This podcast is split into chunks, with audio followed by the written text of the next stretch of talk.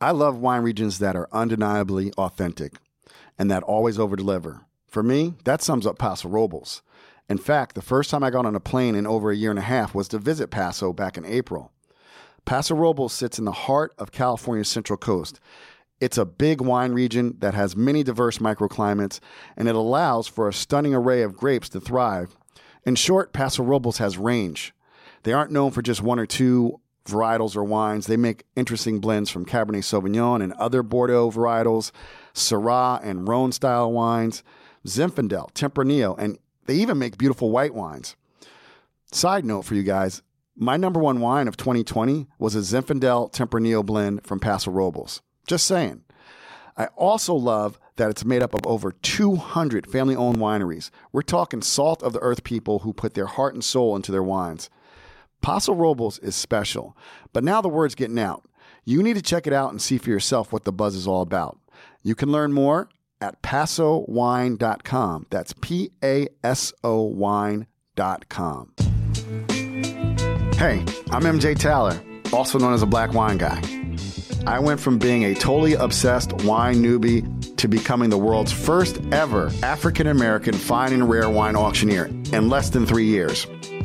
In this show, I'll be talking to the mavericks, the philosophers, the players, and the deep thinkers who inhabit the world of wine.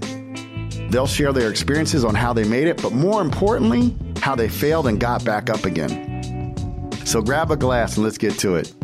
This is the Black Wine Guy Experience.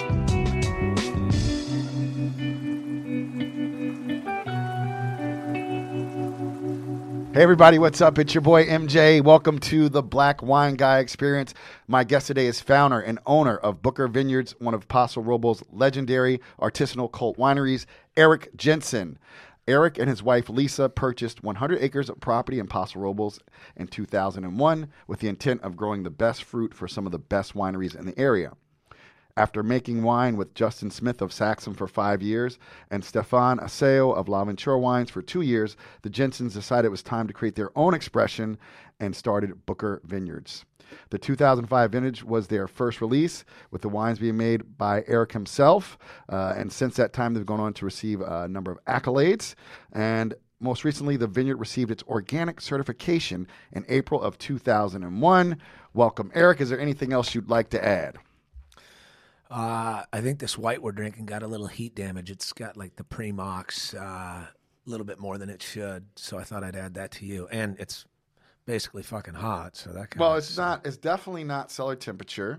Um, but it was funny, actually. I maybe pre-mox, but so why? the- Why don't you intro the wines we have, and then Well, we'll, So we got a white because the wines that I shipped to you did not get there. So this white, yeah, we had supply chain chain issues with getting the, the, the samples here. we sent it two to ten days ago. I know what the. So the 16. Uh, so what I do, and the reason the color is usually not quite this gold, but you got obviously some gold color here. Is I I leave the Viognier and the skins Okay. for anywhere, and 16 I think I did maybe 21 days. So you get really leaches out that color, and it gets phenolic So it's definitely a wine you want to probably drink a little bit colder, like I'd I'd say 55 at least, not 78 like it is. This one is. Um, but yeah, so that's the white. Wait, but is it? It's a it's it's, it's a blend. So It's a Viognier- Roussanne base. Okay, Ru- okay, I thought so. I was getting that Roussanne richness. Yeah. Okay. Yeah, Roussanne base, Viognier, a tad of Marsanne, and was 16 the first year I added a little shard, or was that 17? That was 17. So v- Viognier with a Roussanne base, Okay. and a touch of Marsanne, which is where you also get that heavy Hermitage weight. Um, and then we've got Oublie, and I believe it's 15. Uh, the, the extended age, maybe 22 or 24 months. So that's a Grenache based wine. It's Grenache Mourvèdre. And in 16, I don't remember what I put in this. Let's see what the fuck we put in this thing. Uh, we put 38 Mourvèdre, 30 Grenache, and 9 Counoise, and uh, Ooh, a little couloir. a little bit of Syrah. Yeah. Wow. The forgotten one is what oublier means, to forget. So in in, Oh. in France.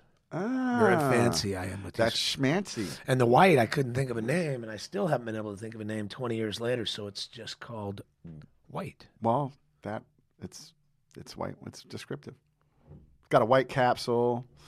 nice white labels. Very simple. So definitely, we're gonna do this for when we do our little clips on social media. You saying don't touch the fucking wine? No, man, I'm just spinning it around, bro. I got you. You, can t- you brought the wine. It's your You made the wine. Shit, it's basically it's your wine.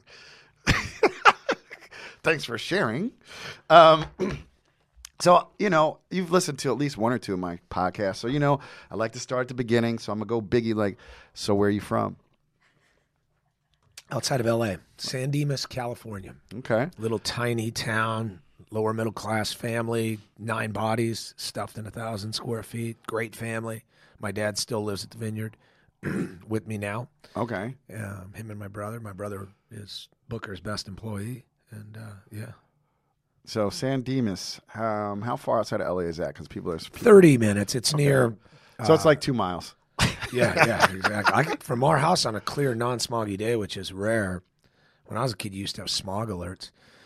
Um, here, my eyes still bloodshot, Yeah, you had a good night last and night. I, I, I've added more. I added a half a bottle to them, and it, it's not seeming to work. I went late. I woke up drunk, and I'm.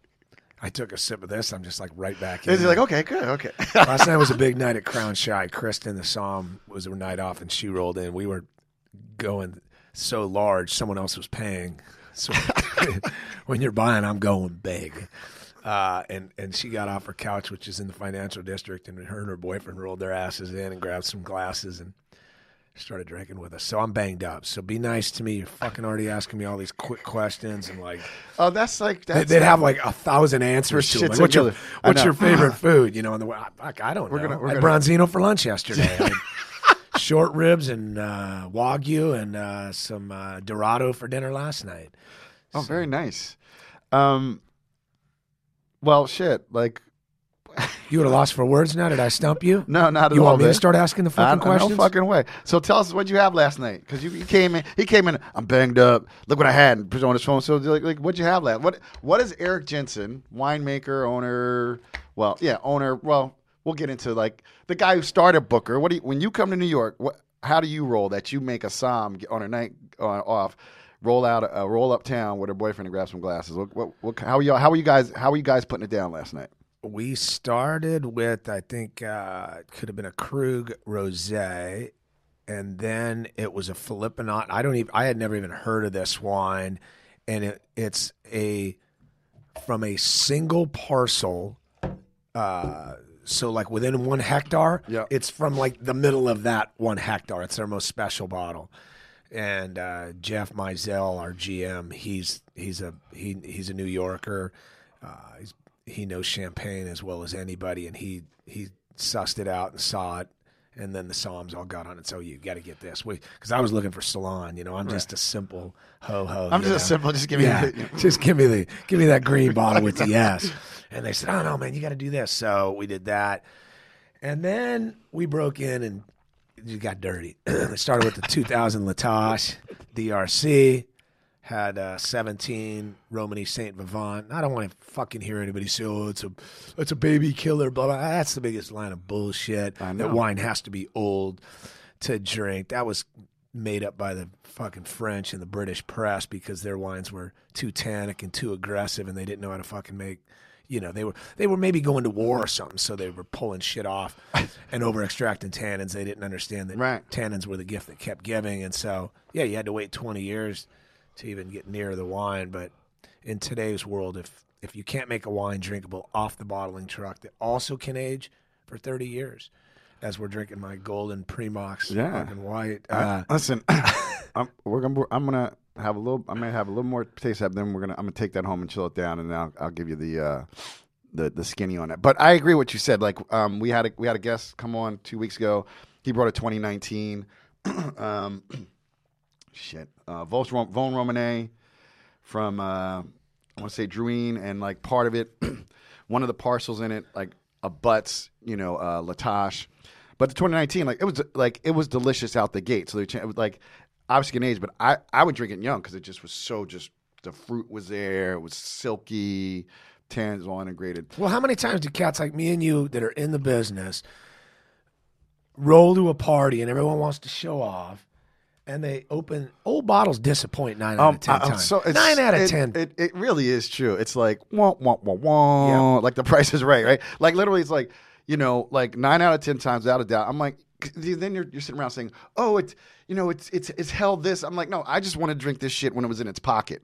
I don't want to be. I don't want to be stretching. We're glorifying. Oh, it still has I- fruit. yeah, it's I like don't, I don't want to find have to find that shit. I want to search for it, man. Yeah, that's that's such a joke about our aristocratic business, and and what you do is great. I, I love listening to you, and I mean you have that great knowledge, but you're not afraid to throw down like that and, and just be honest because th- th- this this is the one percent of one percent businesses, and I'm trying to make this hundred percent business. Right. Everyone should be drinking wine, Right. But when we you know, jerk off and sit there and, oh, you know, this needs 15 more years and, oh, you can't open this. Now, the Barolo we had last night, Barolo's very acidic, right? They can't get rid of the acid Right. uh, It's in the uh, with Barbaresco and, and Barolo. So that's kind of a, a wine that, yeah, you're going to get a little bit more pleasure because it won't be so acidic. But for the most part, even there, uh, you know, we've all been told. And so you get the normal Joe on the street corner. They just want to drink wine. They don't want to sit here and dissect the damn thing. And that's what I hate about this business that we have to, we're told what to like. Last night at the dinner table, I talked shit when I thought shit was warranted to talk about the wines that were there. And these guys are all, what are you talking about? I'll have it. And I go, good, have it because I ain't having it anymore. you know, glorifying tired ass wines, bready wines. Like, all right, man, let's go. So I love it. So like you said, and I, a lot of times people like it is like a one percent of one percent. Like when you're talking about fine wine, people I think a lot of people don't even understand how crazy it is. You know, um, and but you said like you said there wasn't a lot of coin in your house. You grew up kind of poor. Um, never going to nice restaurants. Um, and I think, oh yeah, when we were warming up, you're like you're a college dropout, right? So like, you went to Cal State Fullerton. How long did you go to Cal State Fullerton? To be honest, bro, it might have been six years. It could have been seven. It it could have been six or seven. I don't. It was wild, and uh, finally, I just couldn't pass math because I didn't go to class. And so when you don't, Well, at least uh, when you don't go to class, then you're gonna write out your whole problem. I thought he was going to say write like out the whole dyslexic or something. He's like, no, I just had to get past. I had to go to class. No, I was I, math. Math was always like an eight o'clock class, and I never had any precedent to get like the twelve o'clock class. So it was the the calculus that was needed to graduate with a business degree. Eight o'clock. Shit, I slept till noon.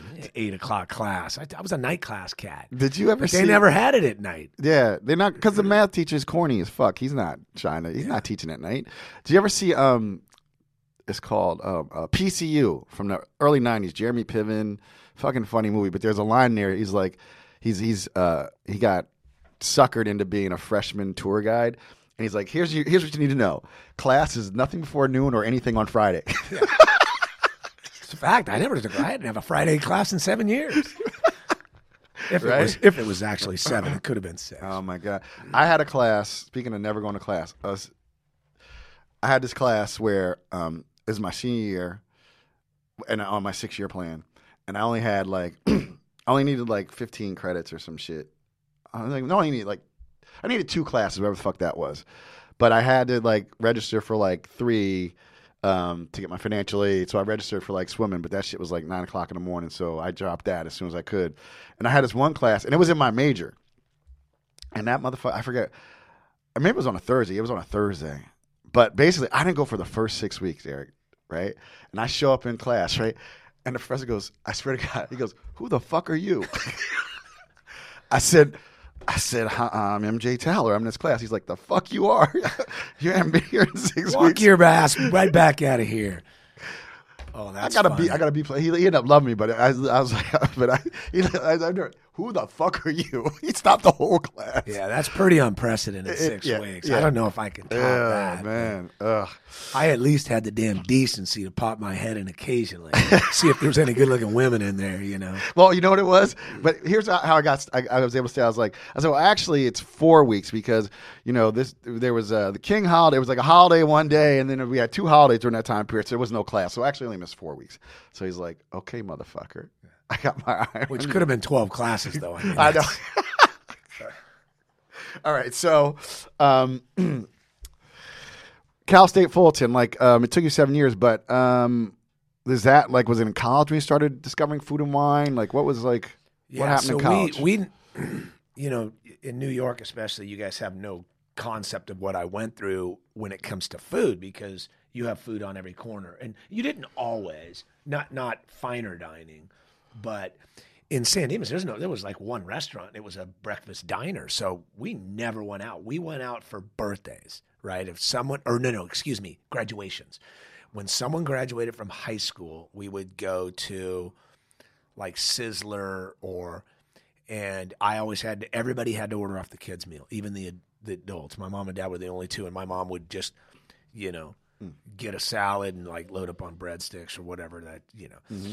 And so we just never. I probably went out three times in my life, four times in my life, and then finally I went to a restaurant. So I hated wine in college. I just you know I drank shots and beer or whatever because I'd never had a good wine. And my mom and dad liked really good wine, but since they couldn't afford it, they just didn't drink it unless someone else was visiting for like Thanksgiving or something, which has led me to end up making Harvey and Harriet my thirty dollar, you know, yeah. pretty fucking sweet uh, Cabernet based wine. And uh, I went to a restaurant called Bertolucci's. I still see it in South San Francisco. I see the sign. Uh, I haven't been back in. And dudes are wearing tuxes. Now, in hindsight, they were probably all dirty. and Yeah, it was grimy, It was just sweaty, yeah. like like nasty tux. Yeah, it was like their but uniform. Motherfuckers to didn't wash see it. anybody in a tux, I was like, damn. And I, I started with like a not so old or a, a gold label Ducale Italian wine that my buddy's dad, who drank a bottle of wine every single night of his life, and got me into wine, Joe Zerwinski. And having that bottle that night changed my life. And I, everyone says, "What was your aha?" Man, fuck, I don't know. I was like 23. I don't remember what it was. But after that, when I would roll to parties, I would roll with a bottle or two of wine Okay, and cigars. But they were always cheap ass, like Swisher or something, dumbass. Swisher Sweets. I got into cigars, and I don't know if you could call those cigars. I think fucking mint flavored something. tobacco products. Yeah, tobacco. Nicotine delivery Yeah systems. and wine. So I would roll in to you know bang and party. Everyone's walking in with a case of beer, mm. and I'm rolling in with you know a bottle of wine. And so that was it. I and at the same time, my light bulb in college went off. My uh, uh, my get the hell out of here. What are you doing, man? You got. I started going and listening to these business guys speak at the business school, guys and gals, and um, in the in the business club. And these guys were, I was mesmerized. I'd always follow them to their car, and I'd say, "Hey, can I go take you to lunch?" And so, wine and and an acumen to, to for business and to want to do better things in life, kind of right at the same time. Nice. so you drop out. What what what is a what does a a Cal State Fullerton dropout from San Dimas do?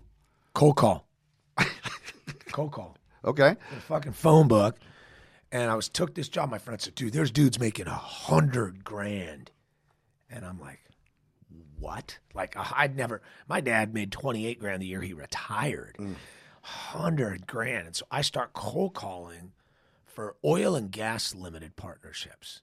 You know, I thought they were the greatest investments in the world. Like I'm doing people favors. I need them to get on the phone with whoever I'm doing it for, whatever manager that I'm cold calling for to try to get a package sent out. And I was just better than everybody. And you're calling people at dinner. You know, fuck you, don't you ever call this number again, click. So if you can get through that shit, I mean, you could take incoming in So a you- foxhole. You're basically Giovanni Ribisi in Boiler Room, like you know, That's- like like it. your your job is to get is to get upset. Recco, like to, like, can I send you a packet, but get them long enough, right? One hundred percent. When you get a hot one on the line, you pass it off to somebody. And instead, I, of passing off to somebody registered, I just started You did what Giovanni did, right there. exactly. You reeled, you reeled them in. And I did that for about a year and I made a shit pile of money. But when I looked in the mirror and I finally started asking people about it and like, are these good investments? And when I realized they were dog shit, I couldn't live with myself. Yeah. I just, I, I couldn't sleep at night. I got out of the business, walked away from making a shit pile of money and realized I ain't good at this, man. I ain't good at handling people's money. And so at that point in my life, I said, I'm never handling people's money again. I, I don't want anything to do with it. I couldn't sleep. Um, and, you know, here you go from thinking you're doing the greatest. You're doing a service for people. Right, because that's what they tell when the sales training is like. You are help like when you're selling shit like that. You have to believe, unless you're a snake. Like you have to believe, like you're helping, you're you're helping people. They're, this is going to pay off for their kids. They're going to put your kids through college. You know, blah blah blah. You have to believe that. I really did believe that. Yeah. And when I then realized that if these things were ever going to work, it was so long term and so speculative, and that I, I realized it finally when I realized the commission they were paying me. I'm like, wait a minute, man. If I'm getting ten percent, that means ninety. Uh, the boss has got to be getting something. So what goes to work? Are they starting the investment with like eighty cents going to work? that makes it that makes it very difficult. You know, uh, He's like, I might, have, I might never went to math class in college. Yeah. but this math don't add up. Yeah, this shit didn't add up. And so, you know, I'm not all that smart, but uh, so, yeah, I got the hell out and I went into the music business. I went into doing festivals. And uh, Okay, so what year? What, what, what, roughly, what year was this about? So I did outdoor festivals in probably 91, 90. So you're like before they were cool. Like Exactly. I was. You're like you're like you're like when Lollapalooza was. Oh no, like- yeah, I'm pre. Yeah. Perry, these cats weren't doing shit. I was doing outdoor festivals. Uh, I, I always ask my buddies. So I got a buddy out here in New York, Rich Schaefer at AEG presents Big Wig. I got Tom C in, in LA, the president of Live Nation. Um, uh, festivals and Mike, Mike Evans in Philly. All these hotshot guys that are on my list now. We're just we become buddies. The music industry loves wine. The managers do because they haven't lost their right to drink yet. The, the bands, yeah, it, booze don't work. Um, and so uh, I, I always ask them. The joke is, "Hey man, you guys got a plaque of me up in the up in the offices or anything?" They're like, "What? Like a brick in the? What are you talking about?" I'm like.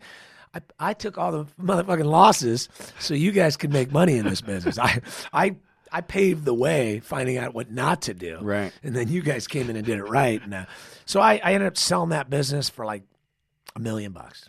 And I thought I was going to retire. I didn't know what a burn rate meant, you know. I didn't know what. And so I'm Wait, like, wait, wait, we got, we got, we got to take some steps, man. You- Okay, you- okay, You're, okay, you're, okay. You're, you're fucking selling uh, oil and gas futures and shit, cold calling. Do that for make some money. Then you go into concert promoting. Um, like you said, you made a lot of mistakes, but like, who are some of the people you worked with, man? Well, so the first, the reason I got in that business is I had money and I went to a celebrity sports invitational. Okay. See, now we're talking. Now we're getting some stuff. When I was young, see, you guys are, you guys were still on the nipple. Uh, No, we're we're the same age, man. Just black don't crack. That's all that is. yeah, that's true. you, you look 20 years younger but we're actually the same. I was doing the bad. We're about You the didn't same have the night that I had last I night either. uh, uh, can you guys mask my skin? Is there any airbrushing that goes on here? Can we? Uh, this bad Irish skin with booze don't mix. So I go to the Celebrity Sports Invitational. Marjoe Gortner.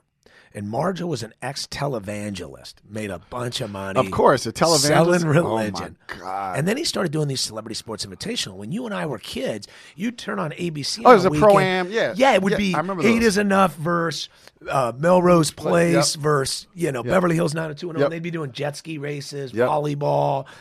And so uh, uh, I go on one of those and I'm hanging around with Gerardo Mejia, uh, Rico Suave, um, OJ Simpson, pre. Uh, Whatever you want to Well, say, yeah, pre knife, pre slash, 1994. but he's innocent. He's out, you know. Pre, uh, uh, but but a lot of those guys, uh, Jim Kelly, um, Oh, my God, Wolfman Jack, Radio Um, Guy, you- Dick this is Patten. all. This is this is like nostalgia. They were yeah, all yeah. on the panel judging. Okay. I I bought. So excuse me. Wait a minute. Back up. I buy an auction item to judge a Miss Hawaiian Tropic beauty pageant. and at this event, OJ's there. James Caan figure. from Godfather, of course. And Go Rollerball. figure. And I buy the right a seat for eight G's to judge the International Miss Hawaiian Tropic.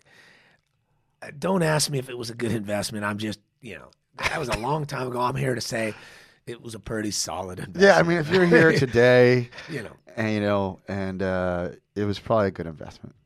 I was single. Exactly. It, was in Florida. Just you know, it was on the beach in Daytona, and so Was it during spring break? Was it, it was spring break. Uh, yeah, yeah, yeah. that's actually baller shit. baller shit. So I'm hanging around all these cats, And me and uh, uh, Gerardo became buddies, and so we hung out the whole time. And what I realized right there is this is my next calling. This guy, Ron Judging- Rice of judging- Hawaiian, judging beauty pageants around the world. I, I can do this, you know.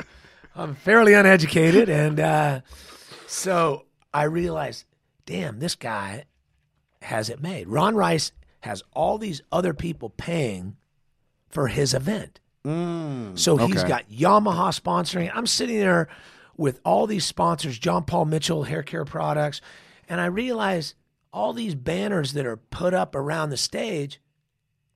And then finally I asked the guy at Yamaha, he's the president. I said, What'd you pay? And he goes, We all pay about 10, 20,000 bucks. And the light bulb went off. I'm like, No one's doing this in any other industry. I'm going to do this in the music business. Mm. And so I start doing these festivals with these backdrops that say Bud Light and Glen Ellen wine. And I remember the bands coming on, and their manager's like, What the hell is that? I'm like, Did you get paid today? Yeah. Shut the fuck up and go perform. What are you, what are you- what are you worried about how I'm making money? I ain't making it off you. I can tell you that. And I remember managers are starting to call me like, what the fuck's going on? What are these banners? And so they, at that time, contractually, there was nothing that stopped it. Right. And so they started calling me into their offices to teach them how to do it. And that's when I saw the writing on the wall that once these guys started realizing they were going to tap into sponsors for their oh, artists, yeah. it was going to change everything. Yeah. So that's when I got out of the business. I sold it and I used that money to buy the piece property. And Oh. then I was broke as hell. I had no, I didn't save any. I wasn't smart enough to buy a smaller piece and put some money aside to pay myself. So that that led me to the vineyard. I bought the uh, sold that company and bought the piece of land and was broke as hell.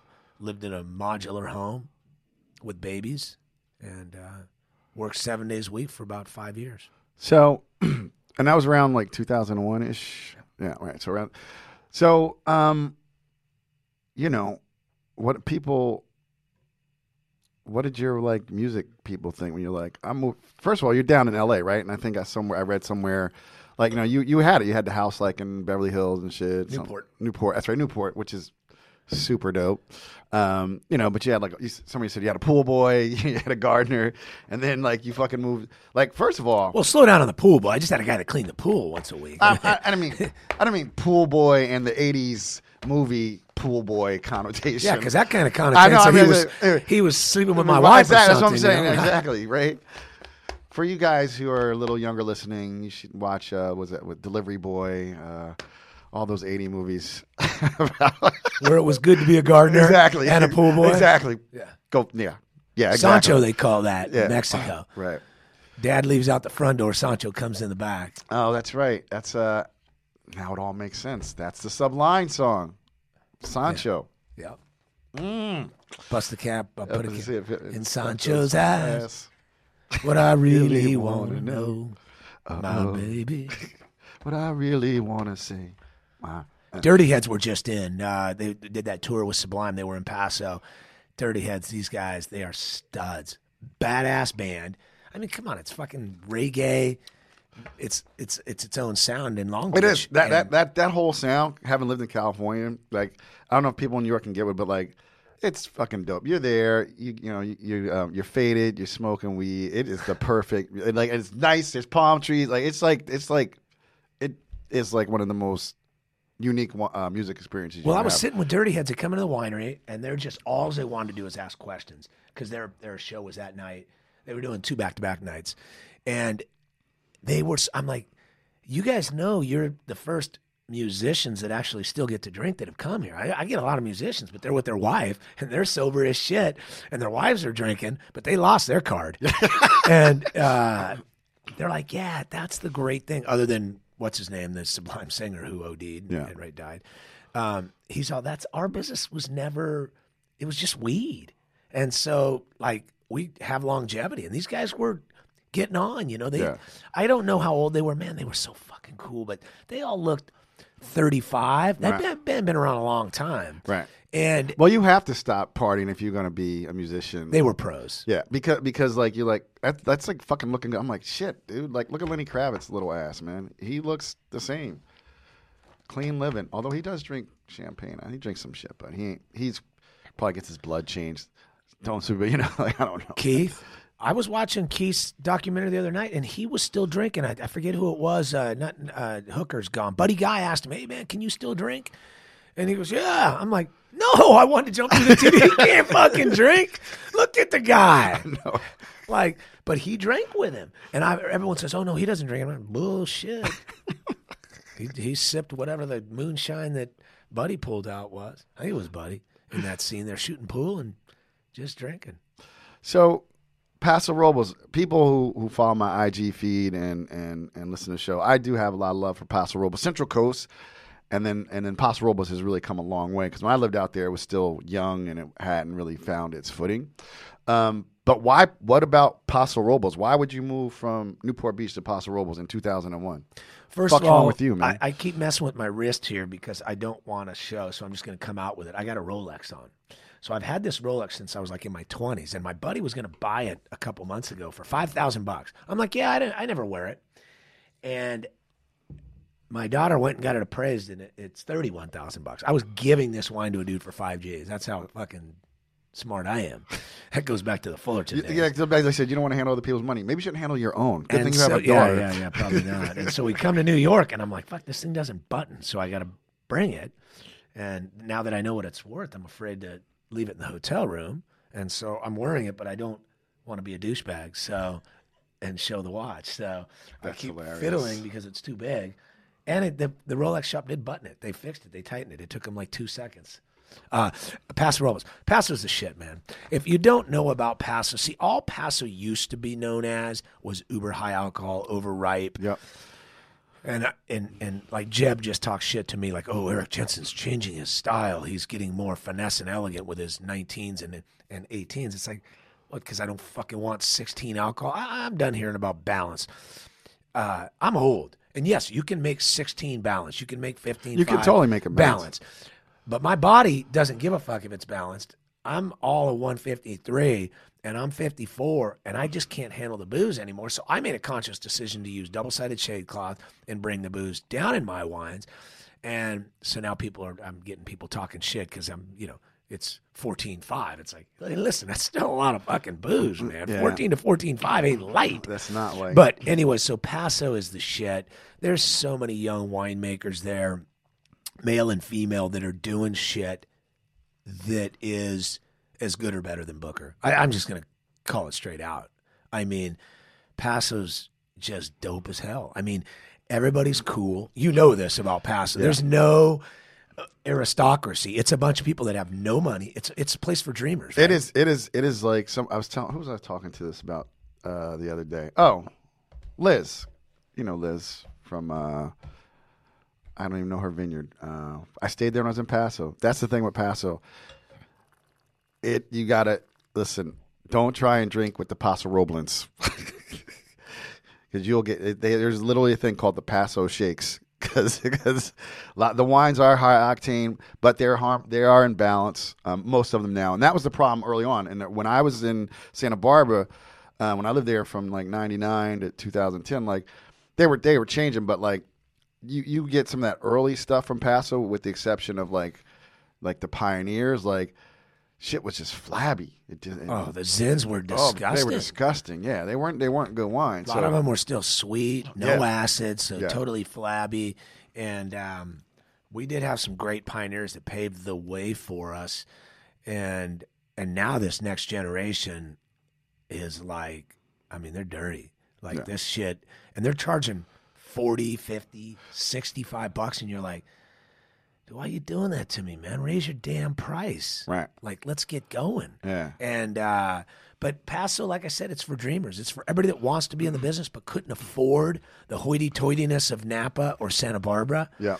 And you know, and and the you know that's the, the people there. The, the rich people have priced out all the kind of cool cats. All the people that really Yeah, no, no doubt, no doubt. I agree. I mean, I mean, uh, people get mad, but I mean, Napa. Yes, there are still some small family wineries in Napa. There are, but by and by, it's like I made money in tech. I'm going to Napa. I'm going to put out a four hundred dollar cab. And then they tell my friends that are making the wine, "G- just give me a hundred points. It's like, oh, okay, yeah, uh, let's go. It's douchebaggery, you know. the Napa winemakers are fucking great guys. Yeah. And my friends that own wineries are, are normal dudes. right That are owners. like i said there are people yeah who, who still own but like by and by and and, that's the thing with, with paso robles like you said was like it was like um at the time and now it, things are starting to change but um it was a place for dreamers like you could still afford to buy some land you know what i mean and like regular people like like uh you started working you know justin smith taught you how to make wine you know what i mean And shit, he didn't really know what he was doing. Right. He, he told me to go to Stephan. He goes, ah, you know, man, I don't. I just know what I know from making it with my dad and from doing some stuff at Wild Horse, and then me and Matt started Linne Calodo. But yeah, I you I can't be your winemaker. I can't. You got to go to Stefano Asseo. Stephan's formerly trained in Bordeaux and Saint Emilion, and like, hey man, you got to go to him. That's how unsure Justin Smith of Saxum was. And um, But even yeah. that point, like they were regular people. Like you know, Mark Adams, MCA, that's my boy. Like he was like, he said, he said, listen, you know, um, you know, land was cheap in Paso Robles in the seventies. My parents just made a good purchase. It wasn't like they paid like you know seventy k for you know, a bunch of for a ranch in the seventies, right? Like that's just a good purchase. Like you know, it's probably what my dad paid for our house with.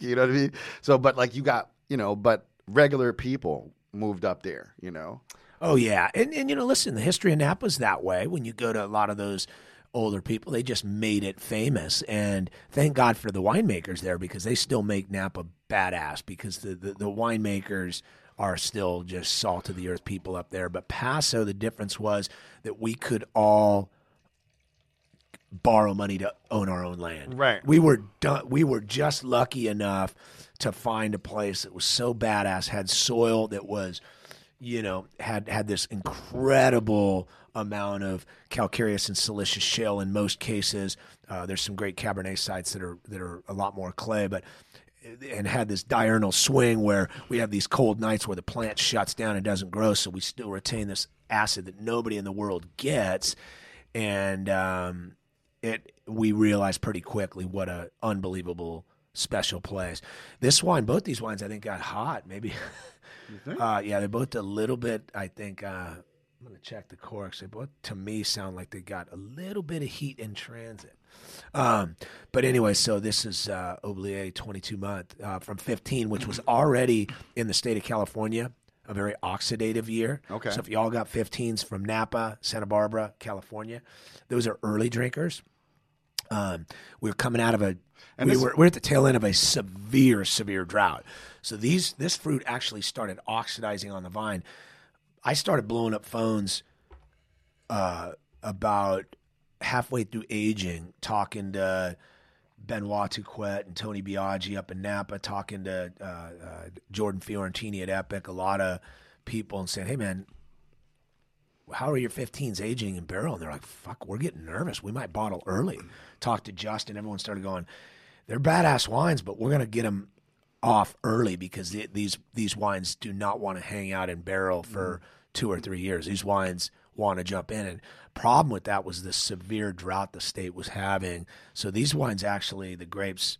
Um, I, I walked backwards with with two scientists, Bruce Zoecklein, Mark Battany, and then another guy, Mark Greenspan, top water guy in the state, and we kind of surmised that it's not really what we did in the winery with too much air or oxygen. It was really the, the process started on the on the vine in uh, 2015. So if you got 2015s, I'd probably uh, you know 16 or 14 ago shit 14 ago 40 years but if you got 15s it's probably a pretty sweet window for them Yeah, and actually, I was just, I was just checking it out. Like even year 2015, this was this is only 14.5. You know, it's like Yeah, in Oublie, we always want to be 14, 14, 5.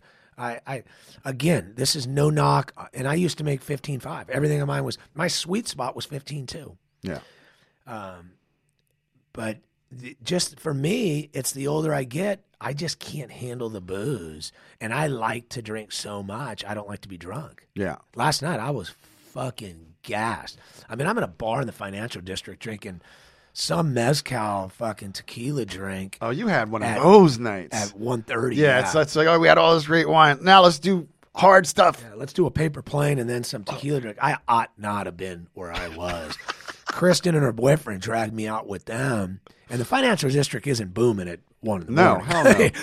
the sidewalks are rolled up, and we rolled into some cool little bar, and it was uh, just all individual. Like, where the fuck are these people coming from? They all just kind of got off work, you know.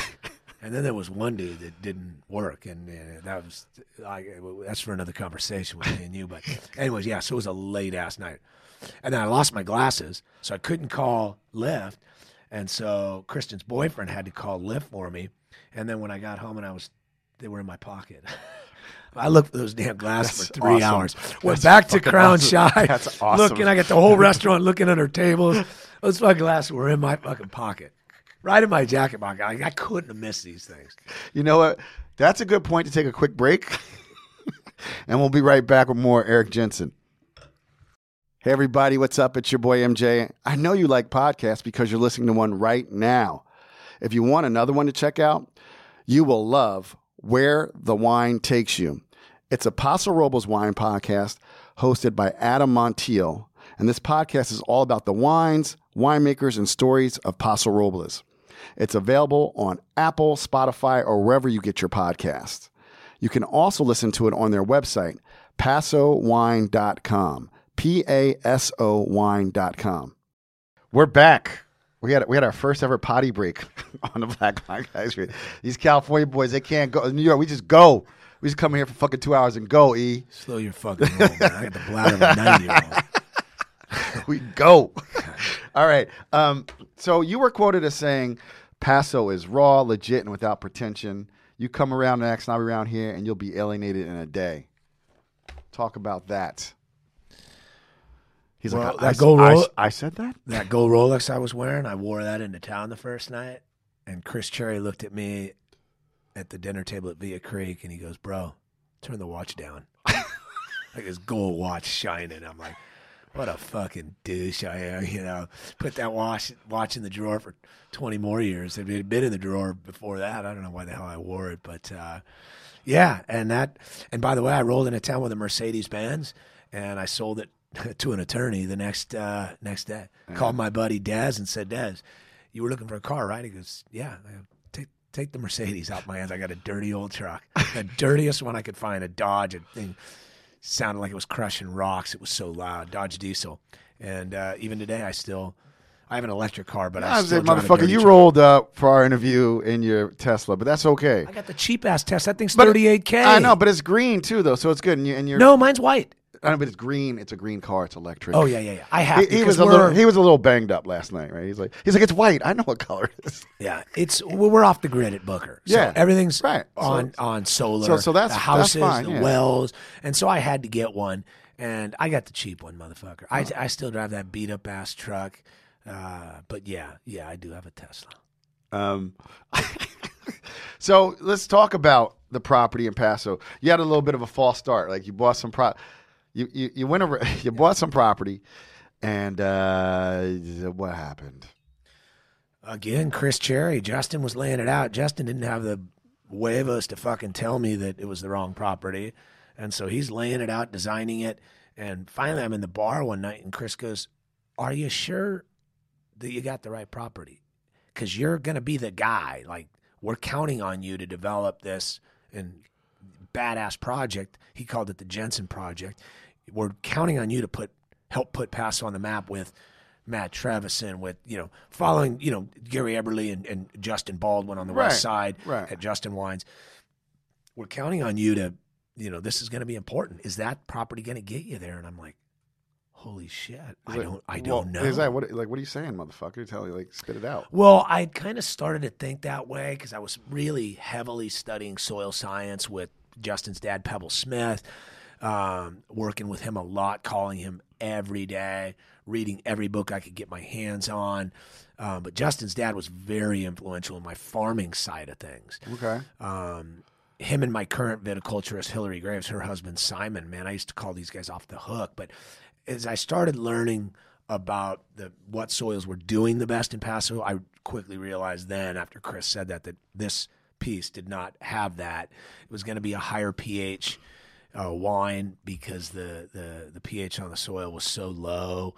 Um, it it was fertile. It was going to be it, the soil was going to retain a lot of water, so we were going to have a heavy canopy, probably a heavy set, and it was just going to be difficult. Didn't mean I couldn't make good wine out of it, but couldn't get to where I am now. And then the second we pulled onto what was in the Booker Trust from these two orphan brothers, right when we pulled into that property, uh, me and Justin with uh, uh, legendary real estate uh, rancher and real estate guy, guys ranch and do real estate there, uh, Hugh Pitts, R.I.P.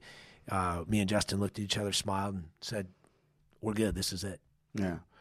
So you just said something that just spawned a question, and you like said they Paso was like actually counting on you putting him on the map. Was that because of your experience as a promoter? Like, you, did you have a reputation like this guy Eric Jensen? Know he's done. con- He knows how to sell shit. Like, wh- why would why were they expect? Why was the Jensen project um, so important to people? Well, let's first of all let's walk back any arrogance that comes out of that statement. I don't think it was arrogant, by the way. I mean, they I love your humility. I don't think it was arrogant, but go ahead. Walk they were counting on. I, I I should preface that they were counting on me and a couple. L'Aventure with Stephan.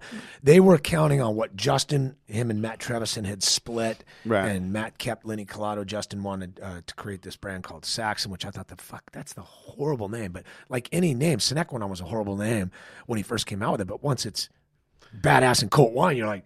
Oh, that's Oh, great. Oh, oh, yeah. Oh, you oh, I see why you know, did that. But I mean, it's Saxum. Like it sounds horrible. It's like what the, and so I was an important to these guys. Like, hey, we can't keep getting it wrong here. Got it. We we they these guys saw the vision and where it was going, and so you know the the group that hung out a lot was Scott Hawley. It was Justin Smith. It was uh, uh, Scott of Torrin.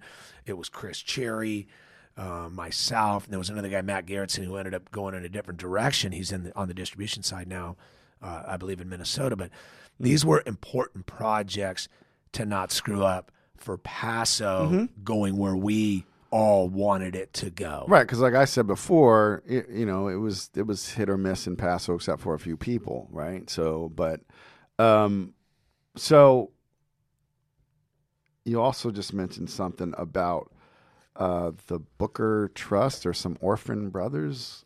So, like, um, wine is all about the stories. So, what's the story behind Booker? Two orphan brothers uh, adopted at like 10 and 12 as strong backs for a woman that's husband was probably already diagnosed with cancer. I'm not 100% sure on the, it's hard to find the real story there. Um, and they took care of her, and all they did is farm. And they continued to buy every farm. When a farm would come up for sale, they just needed more graze land. They had animals. Uh, they grew hay and, and, and, and barley and, and safflower and just they turned fields, whatever was the commodity was hot, whatever they can get money for. But they were so great. They donated all their money throughout their whole life to charity. And then when they died, they gave it all away mm. because they had no heirs. And so when I read about him, when I heard about him, I bought the land literally from the Booker Trust. It had sat vacant for years, and Rod Weeby and a couple of the old great farmers used to just farm it. They they were allowed to per the trust, and so I bought it, and I thought so much of the story that I wanted to name, even though they didn't drink, they weren't drinkers, and they never had grapes. I thought it would be such an honor to honor their name and keep it alive because they were becoming forgotten about. That generation was dying off.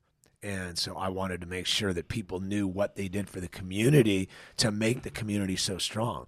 And in that sense, people like the winemakers I've mentioned to you that I'm friends with, we carry that, we take that very serious in our philanthropic endeavors with Must Charities, with all the things we do with scholarships for farm workers' kids. Hmm. We're very big into putting back into Paso, and we lean into it. It's not like chump change. We all give a large portion of what we make right back into the community.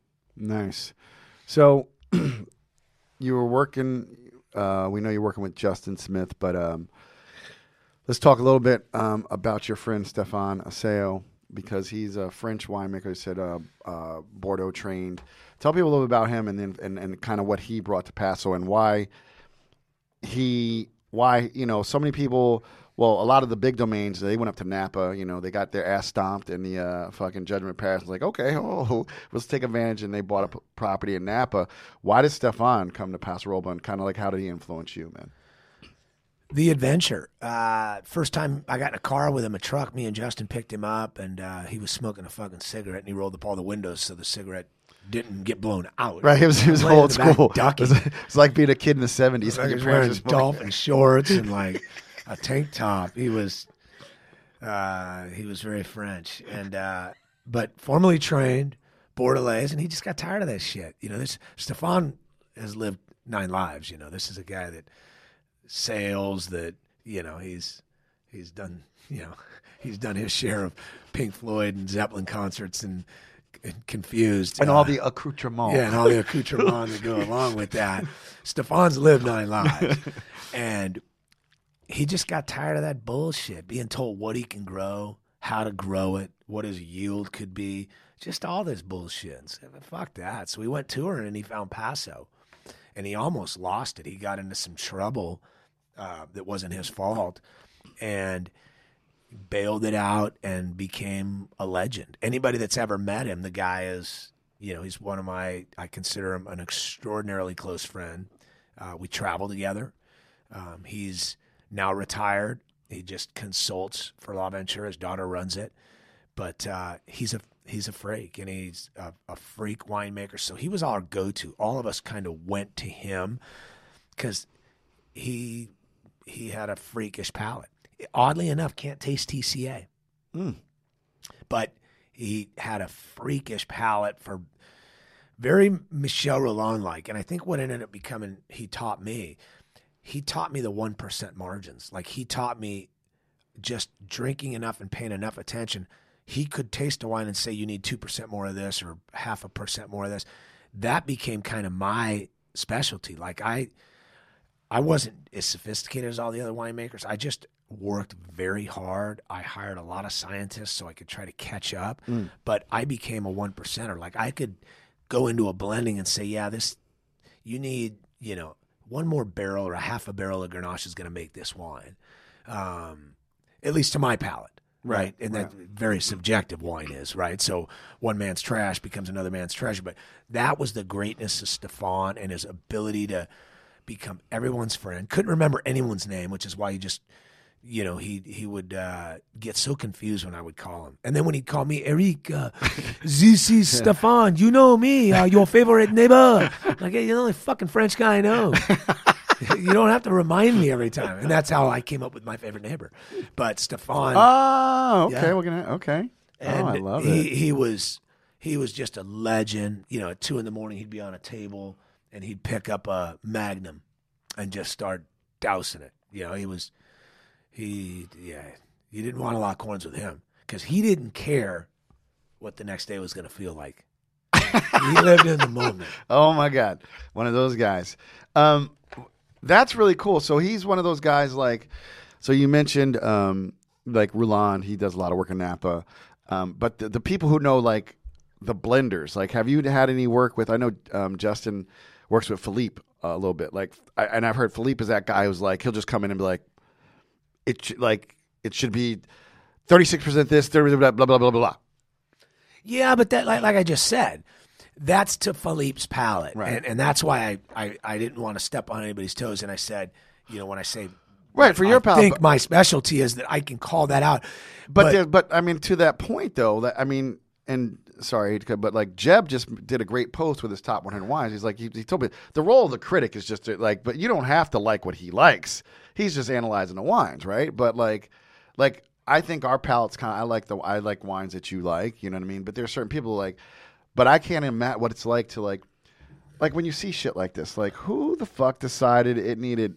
Nine percent. What the when you're 9%? tasting through it, when you're tasting and nine percent of Coon. Why the fuck? Why, why that grape? because when you're tasting through it, you have an idea. There's not a winemaker in the world that doesn't have an idea of that particular wine he's blending and where you want to go. Okay.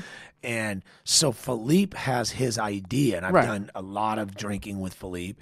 Uh, was was at- one point going to do a wine with him, but the, the whole oversee it just gets hard. Well, I know my buddies up in Sonoma did that, and he doesn't speak good English. Like they literally, they they uh, Phil Coturri did a wine with him. Yeah, Phil and Tony Biagi and those guys Right, at right, Lassen. right, it's, right. it's hard. Yeah, and, and they had to have someone translate, and then like you know, it, It gets it's rough. It's a bit much. It's a bit much. So I've I've I don't do it with other winemakers. I love my friends. We've all we always talk about it. It's just easier because the other thing is what happens when he wants a little bit more Grenache and you want a little bit more Counoise or he wants more Syrah. So Needs more cowbell. when you ask that question, it's you have in mind. So I know what I want Oublie to be like. I know what I want Fracture to be like. Right. Justin Smith knows what he wants specific skews to be like, or they just say, "Hey, it's whatever this block is. That's that's going in the wine, and that just so happens to be mostly Syrah, but then there's a little bit of Grenache next to it. It's all going in. That makes your job easy.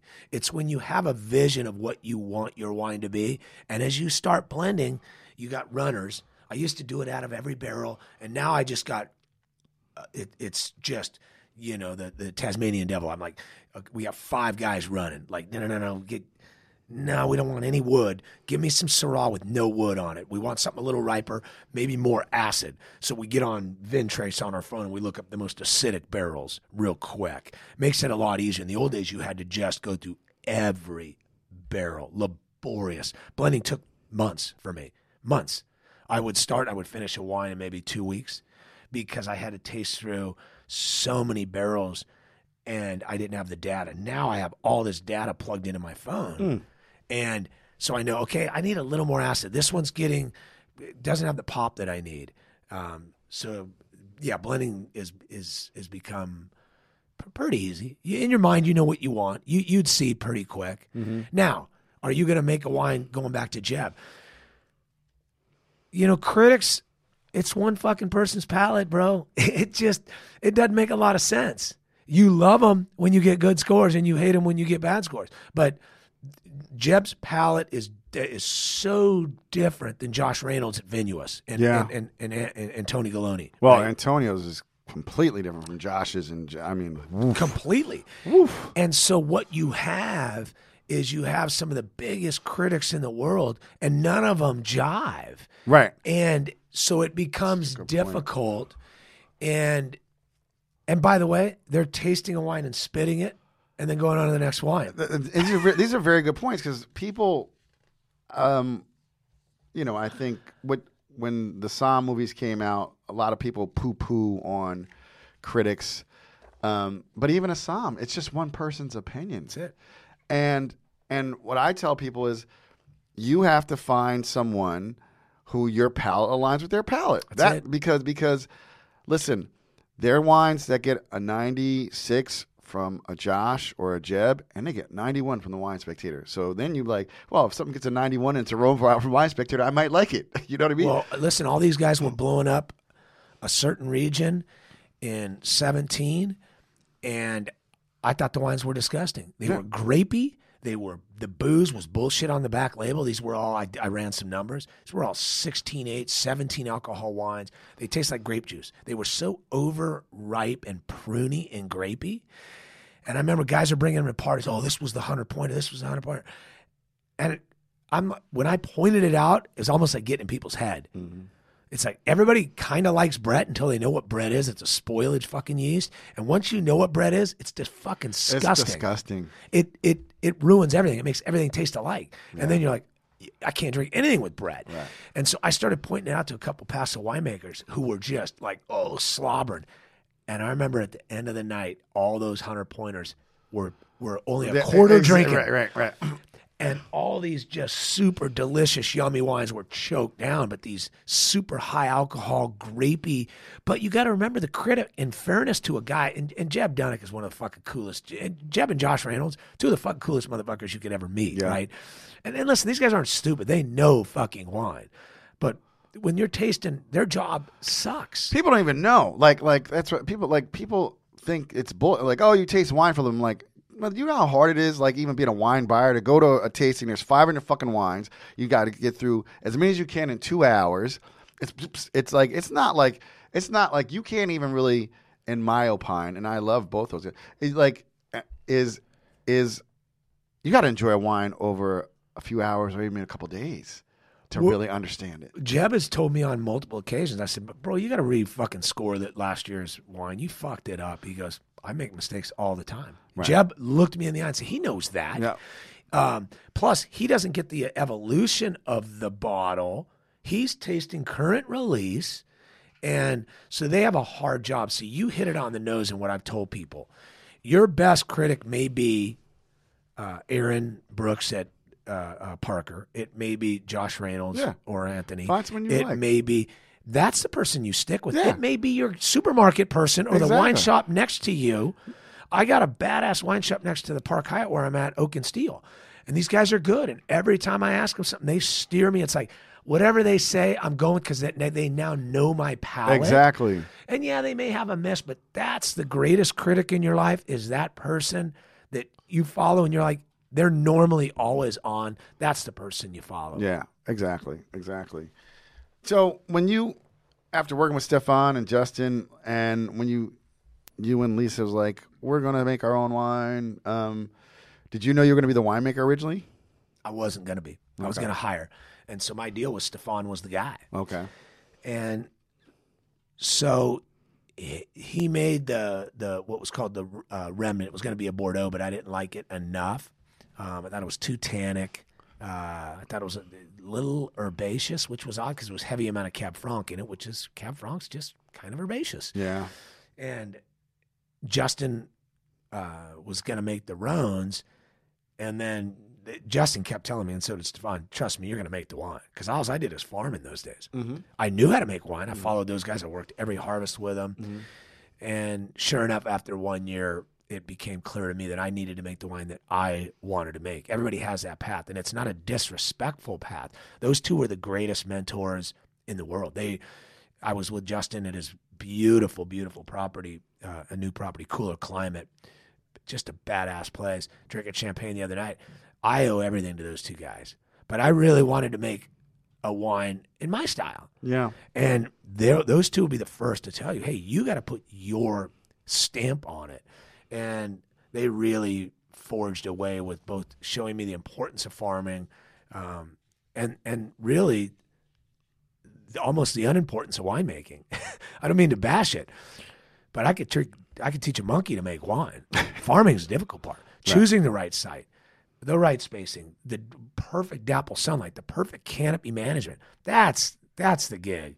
And both those cats taught me that from day one. Once it gets in the winery, just don't fuck it up, man. Just you know, don't be heavy handed and and you know, grapefruit is, you know, it just don't screw it up. mm Um, you've actually.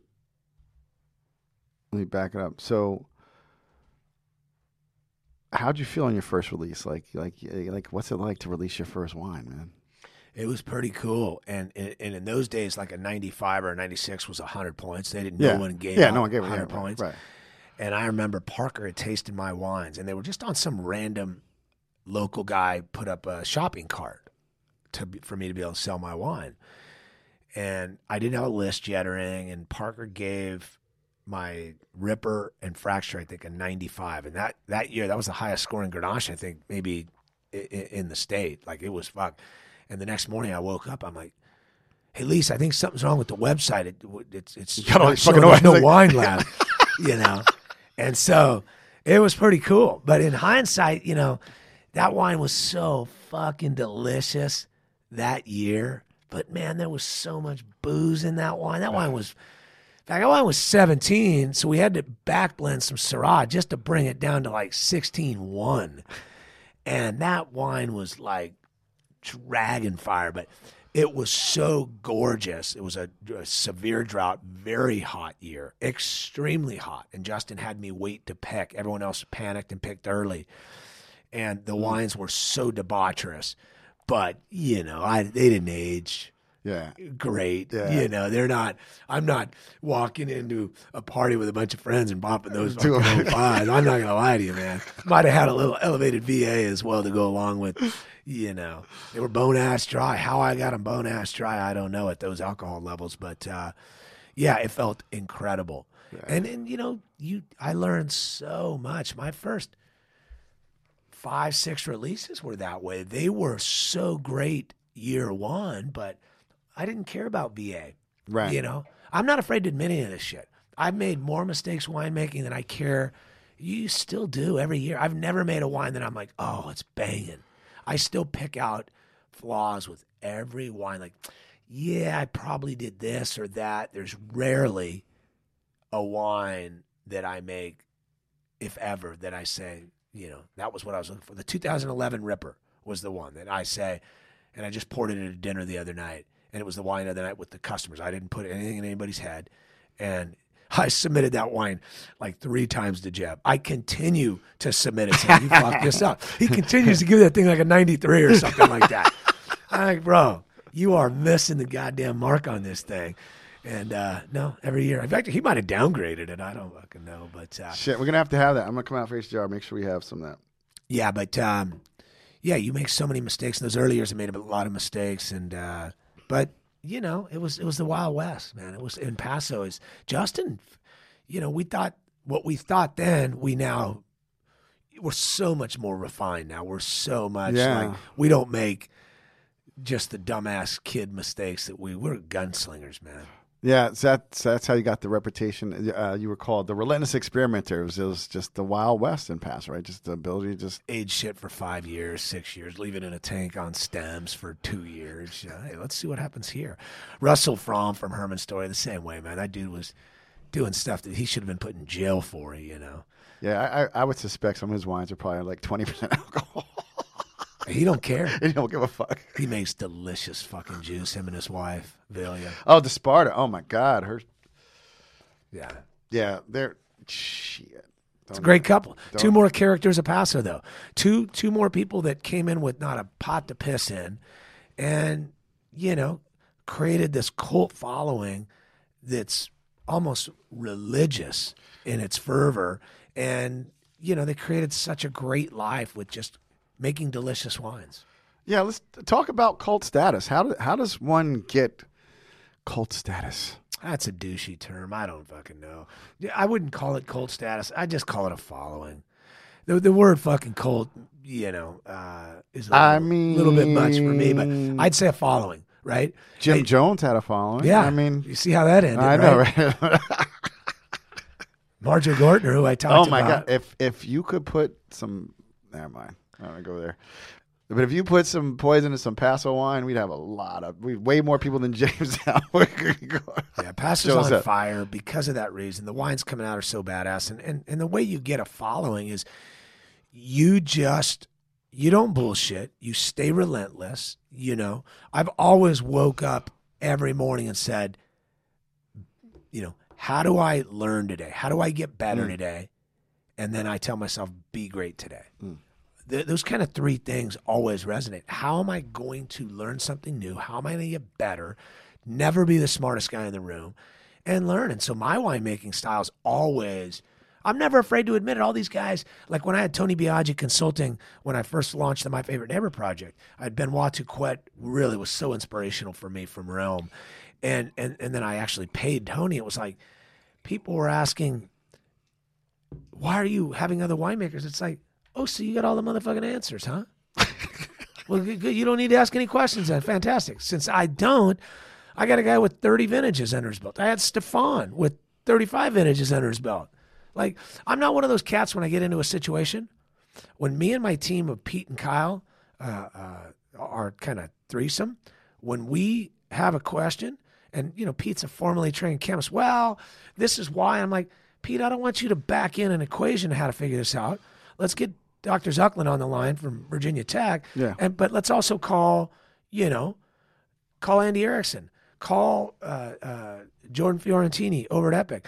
Let's call all of our friends and find out who's been in this situation. We don't need to recreate no damn wheel. Somebody's experienced what we're experiencing. Let's find out what they did, and don't be so proud. And that, I I love doing that. Most winemakers are so afraid to pick up that phone. They think they know it all. They would. They are so afraid to ask that question. I'm never afraid. I don't care if it makes me weak. I want to know from somebody that went through because wine throws you a new curve every single. It's Mother Nature. I mean, I mean, to your point though. I mean, that's one thing um, Tony Robbins always said. It's called modeling. There's there's someone. Listen, there's nothing new under the sun. Somebody's had a stuck fermentation that someone has already gone through that shit. So why why would you like try and fucking just you want to figure it out? Just fucking call someone who figured it out already. In 15, I must have called 50 people. And by the way, none of them were calling each other. They're like, we're moving up the bottling date. And of course, we're going to use our maximum back blend from the 16. But they were all too proud. Now, there are all those little factions, but a lot of the wine countries that are wealthy, the owners don't want the winemakers sharing shit. Yeah, because they're all on that that old. They think, yeah, they think there's something proprietary. It's Right, like, they're bitch, on there ain't that nothing old bullshit. proprietary. Exactly. Yeah, I got some news for you. Yeah. there ain't shit proprietary. But in Paso, we share a lot. Like I, the kids, when I get out here today, I got a young guy. He said, "Can you give me an hour?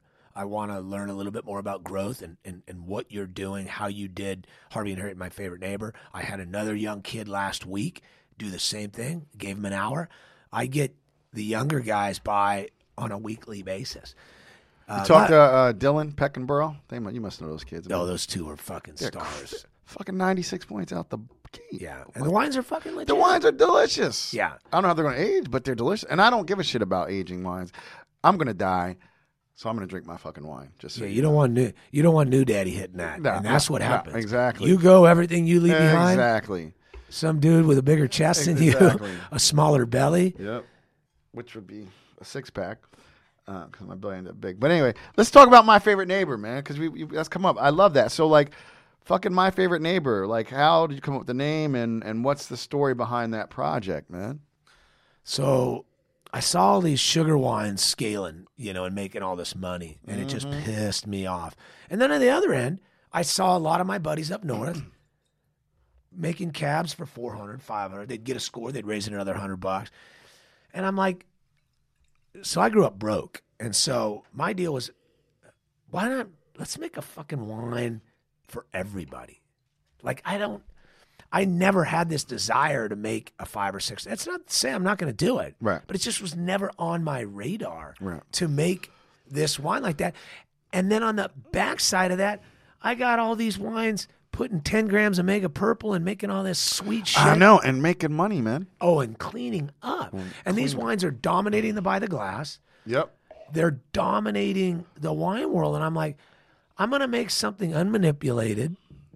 I'm going to force the farmers, not force because I have relationships with them, but I'm going to put a clause in the contract. I want the grapes organically farmed.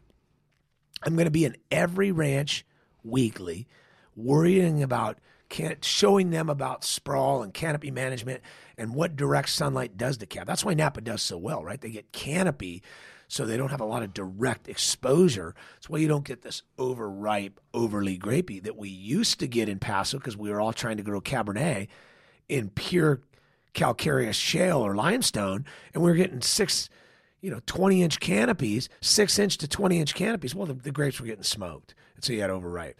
So that's why I seeked out clay sites. But um, yeah, I that's what spurred it on. I'm like, fuck this. I'm going to make a, a one of those kind of cult style, I guess, if you say wines, but I'm going to charge 50 bucks for it. I, I ain't going to charge 250.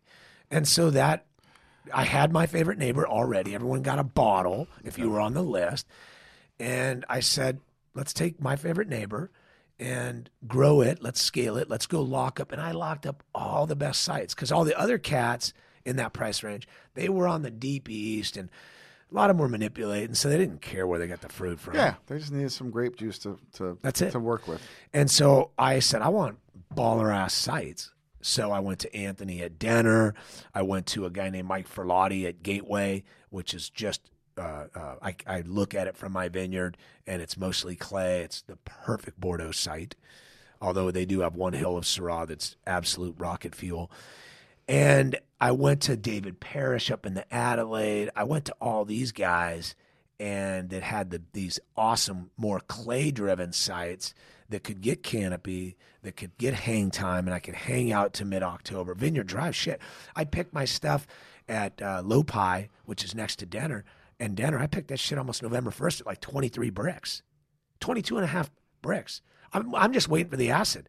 I'd pick it, you know, at 20 brix, but the acid's always, there's so much acid. So that was the project to make a banging ass opulent wine. And then I realized, holy shit, 50 is still too much money for Americans. Like that's Oh still, yeah, I mean, I mean, like you can't get. Yeah, it is. It's a lot. It's a lot of money It's for a, lot- Monday yeah. night, Tuesday night. Yep. It's a lot of money for a Friday night. Yep. And so that then spawned another idea, Harvey and Harriet, my mom and dad, and the picture of them on a tightrope and, you know, the abyss below with divorce, with kids doing drugs, growing weed, girls getting pregnant. I mean, my family was great, but boy, they it was they were all black sheep. We were all a fucking problem. And This is America. so I wanted a $30 wine that I still make the farmer's farm organically that I could grow to get even in the hands of more people. And so that thus Harvey and Harriet. So a little blacker fruit, a lot of Syrah and Malbec in that. Um, and then my favorite neighbor more just a little bit more of an opulent style, a bigger pop of acid and you know, some people like the one more than the other, and it, it's just a coin toss. But both clean wines, you know, dry wines, no fucking sugar, no Coca Cola. Yeah. You know what, man? we're gonna we're gonna do like a. Uh, we're gonna do a. I'm gonna get one of my New York burger guys to come out. We're gonna do a, a smash burger pop up doing HDR at Booker.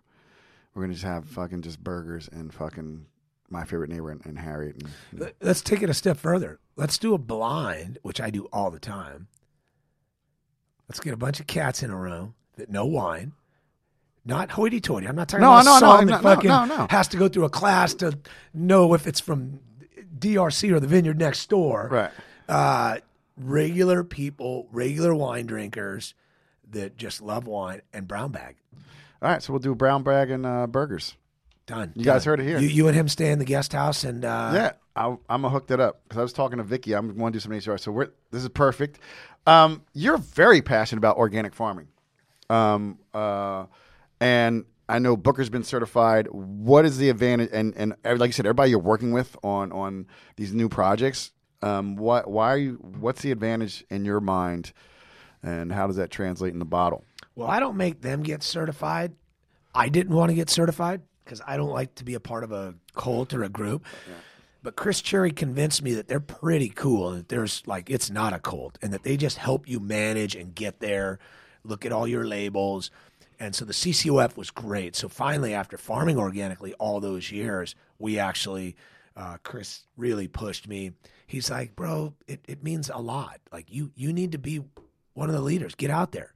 Like quit bullshitting.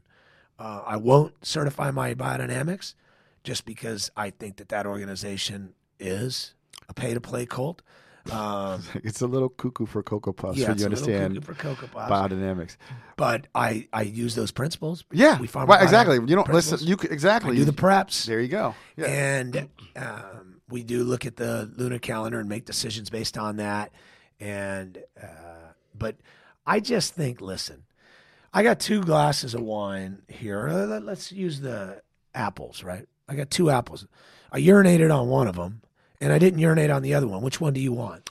I'm gonna go with the one without your urine. Okay, yeah, yeah, pretty Yeah. easy decision, right? Yeah. So why, when we shop for food and we're in the food system, wouldn't we concern ourselves with something with a skull and a fucking crossbones on the back of it that was just applied, and then we're supposed to be convinced that the food or the, the stems don't respirate and breathe in that. Uh, I mean, you know that study they've done it. They do it all the time, where they go to organic vineyards and they find still trace amounts of Roundup because of drift. Right. Now, now every chemical company is going to sit here and try to tell me, "Oh no, no, no, it, it's gone within the reentry period, and you know, within three days, it's washed off. It's this, it's that." It's like, really? Because they're still showing, proving every year, and they're finding Roundup, trace amounts of Roundup, in organic vineyards Yeah. Yeah. like that aren't near anything, but because of drift. So don't tell me the shit you spray. And so yeah, I that's the way I eat. It's the way I live my life. I care about what goes in my body, and more importantly, at the winery, I care about what goes in the consumer's body. If I'm not going to put it in my body, why would I think I could put it in theirs? Mm. So, yeah, man, fuck that. Yeah, that's crazy, man. So you know, I had the I had the pleasure of of, of visiting Booker when I was in Paso Robles back in April, man. badass state of the art uh, visitor experience. How to, like you've mentioned this with your wine, but like there is a very specific vision when someone comes to visit Booker. Like, how did you create that vision? Well, I created it because I lived in a fucking modular and I dreamed every night, you know. Okay. Uh, I lived in a freaking. I lived in a triple wide actually. Okay. Stephan lived in like a single wide. I mean, his was a rat trap. Mine was at least had three pieces. Had- we had a, a kitchen for for like. He's two- like, you know, I moved here from Newport Beach. I have standards, bro. we put a kitchen on ours Exactly. that wasn't in the living room, uh, which you know in those days everything was segmented. Now everybody's kitchen is a part of their kind of great room. But I just used to dream about this, really putting Paso in a great light. And and when my two mentors, Justin and Stephan, stepped up their game and built these state of the art facilities, I just felt almost the pressure to say, yeah, man. Let, let's let's show Paso in a different light. That it doesn't have to always be dirty barns, and that's the charm of Paso. But that there can be some of these unreal experiences. So I always had a vision that on that hill by the winery, there would be an indoor outdoor facility, which is why the pocket doors disappear, mm-hmm. that you could literally be tasting wine and take two steps and grab a cluster and eat it. So you were really having a wine and a grape experience. It wasn't just some hoity-toity with a bunch of tchotchke paintings and you know gold leaf and it. it if, if you notice, it's very simple. It's just simply clean. beautiful, but It's- it's clean. It's clean. So the Beautiful. architect uh, is from Mexico City, Juan Carlos Fernandez, uh, Signum Architects out of uh, Napa. When I saw his work, I'm like, this is my guy. But I'd already always had a vision, and I just turned it over to him and my wife. And what they designed, as you know now, has been on Architectural Digest. It's been in magazines around the world. It's unreal for its simplicity. And then, of course, right below it, you get in an elevator and you go down into the fucking cave. But so I just had a vision. I gave it to them, and they really executed it beyond where I could have ever imagined. And I wanted people when they pull down the street, literally to hear music. So I got speakers as you're pulling down the street. You can hear music blaring. I want when you pull in those gates for you to just breathe and say, "This is my time. It's my day." And that's why I hire all the Cal Poly kids. I don't have a bunch of overtrained somms, a bunch of super buttoned up. I got a bunch of kids, but they know their shit, but Right. they're kids. Yeah.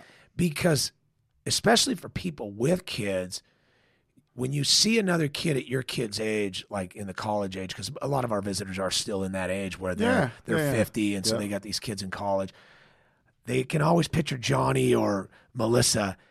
Oh, you know, Johnny could have worked here, you know, and it puts a smile on their face.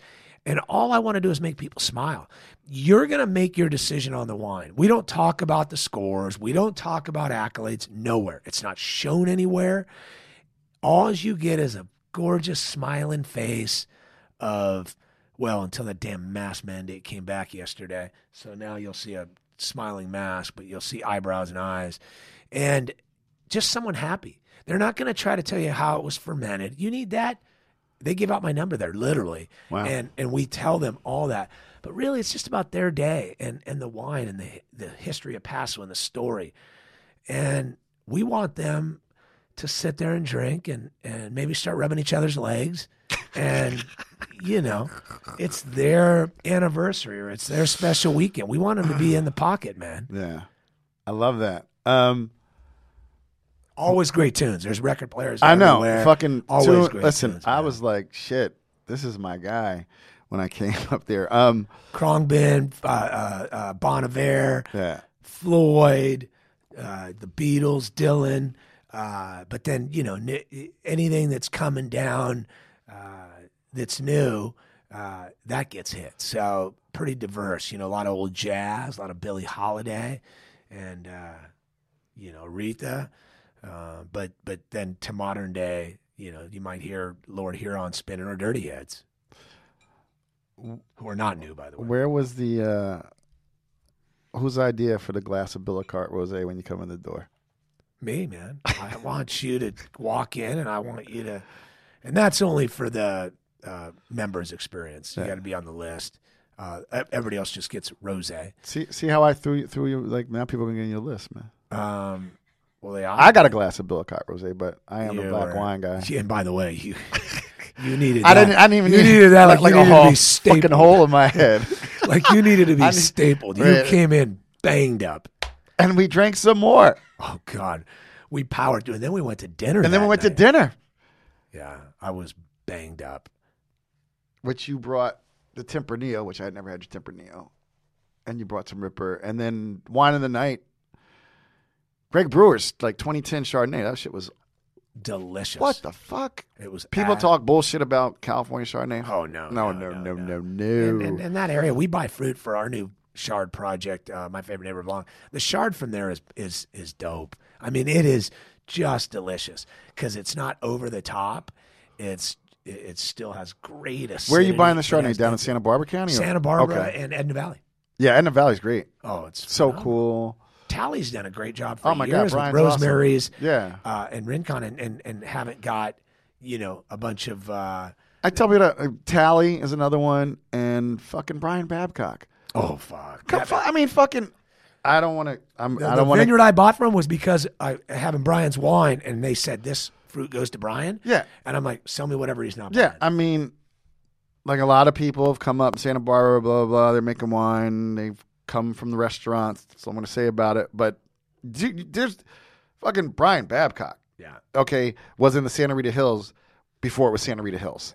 He's one of the legit ones. Santa Barbara gets a knock because the winemakers sometimes aren't the coolest. They, they, they fight each other. They're aristocrats Yeah, because they come yeah. from Somme and Yeah, You know, they or come they from a higher- LA or you know. some yeah, they come Yeah, from yeah. a higher level. But Greg, shit, Greg's he fucking, is the man. He is the man, and it's, And- and Sonia makes her. Sonia makes beautiful wines.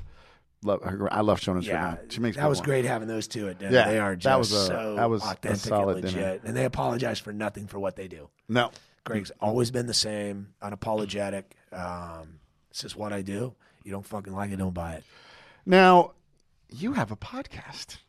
Tell tell tell my listeners about your podcast. Popping corks. I, I do it when I want to. See, you're on 54. I'm probably on 11. I've had some NFL guys. I've had some Major League Baseball players. And then he had me, which was really it was You? really cool. He fucking called me. He got my number. He fucking called me. Is like, you know, listen, I I love your shit, man. I I want you know, it's, this is what we do. Yeah, like Well, you were just serious. I mean, it's real to you. To me, I hate to do shit when it's not real. But for me, I was having to do everything. I was a one man show, and I'm a dad, and I'm making wine and farming. So then all of a sudden, I got to find the guest. I got to arrange everything. Man, I don't know shit about shit. I had the iHeart folks with my, gal Beata and her husband, uh, but that was it. And so I do them kind of when it's convenient. I got Greg, uh, the the founder of Corvin, coming up. I'll get. Uh, I'm going to reach back out to my guy. is he gonna come into the cop? Yeah, he's coming in. Yeah, he's coming, staying in the guest house, and uh, so I'll ramp it back up. But I had Joc Pederson, uh, who just the Pearl guy from the the Braves when he was a Dodger. Him and Austin Barnes, two great friends. Um, I've had uh, uh, uh, Boomer, uh, David Wells, who's a fucking Oh, I know. I used to hang with Wells oh Wells in the late nineties. You better, yeah, you better have a hollow leg and some time. Yeah, yeah. Because he used to go to Dorian's, and my boy Rob was a bouncer at Dorian's, and they would all come in. Dave, uh, uh, Chili Davis. Chili's my man. Chili, Um, I'll get Chili on. yeah. Chili, I'll, I'll get Chili out. Uh, I just met Chili, and he calls me the next day. He goes, "E, we got to hang." I'm like, "Fuck, Chili days? when, when, you need me to drive there? You know, where are you at right now?" So Chili, uh, I'll get Chili on. Uh, uh, I'll get Bret Saberhagen, who's become a good friend. Oh, wow. Um, Yeah. And as a big wine guy, Chili's a huge wine cat. Always has been. Um, looking for property in Napa, I'm gonna sway that to Paso. Um, but yeah, I I don't have what you have. You you were a pro at it, and for me, it got embarrassing because first of all, I, I got so I banged up. I by the time we started rolling the tape, everyone was, No, dude. everyone and was fucked up. I'm gonna just be honest, man. I will. I was like banged up when I came into the studio. I was hot. I came in with a hot mic, talking about my anatomy and ways I, took should. care, I took care of you though, I man. I That guy calls me and says, "We should do some editing here. What do you think?" I said, "You feel free, Barry. Um, Barry, you're a pro." Um, I mean, literally, This is a pro tip when you go to Paso Robles. Just make sure you got an Uber or a driver because there's it. The wines. Let's just say they average fifteen percent alcohol. Let's just say they average that. Um, and it's not that's not experience for most people. Like and Well, everyone's by, by, generous. by the way, Châteauneuf-du-Pape averages 16. Well, I know that, right. But they don't say it. And Napa's all 15. Oh, and two that all 15, fit. I know, no. This is this. uh, You're so true. And and I remember Philippe once said people don't even understand how hard Rhone shit, particularly Grenache. When you talked about that twenty, the 20, uh, 2011, like Philippe can't be, you know, Australian, but he's like, okay, so you you're picking for ripeness. He said, but like. In like five hours, it can go from fifteen percent alcohol to eighteen percent alcohol. Like it's it's such a short window when you're picking Grenache. But, they, but slow your fucking roll, my guy, saying when you go to Paso.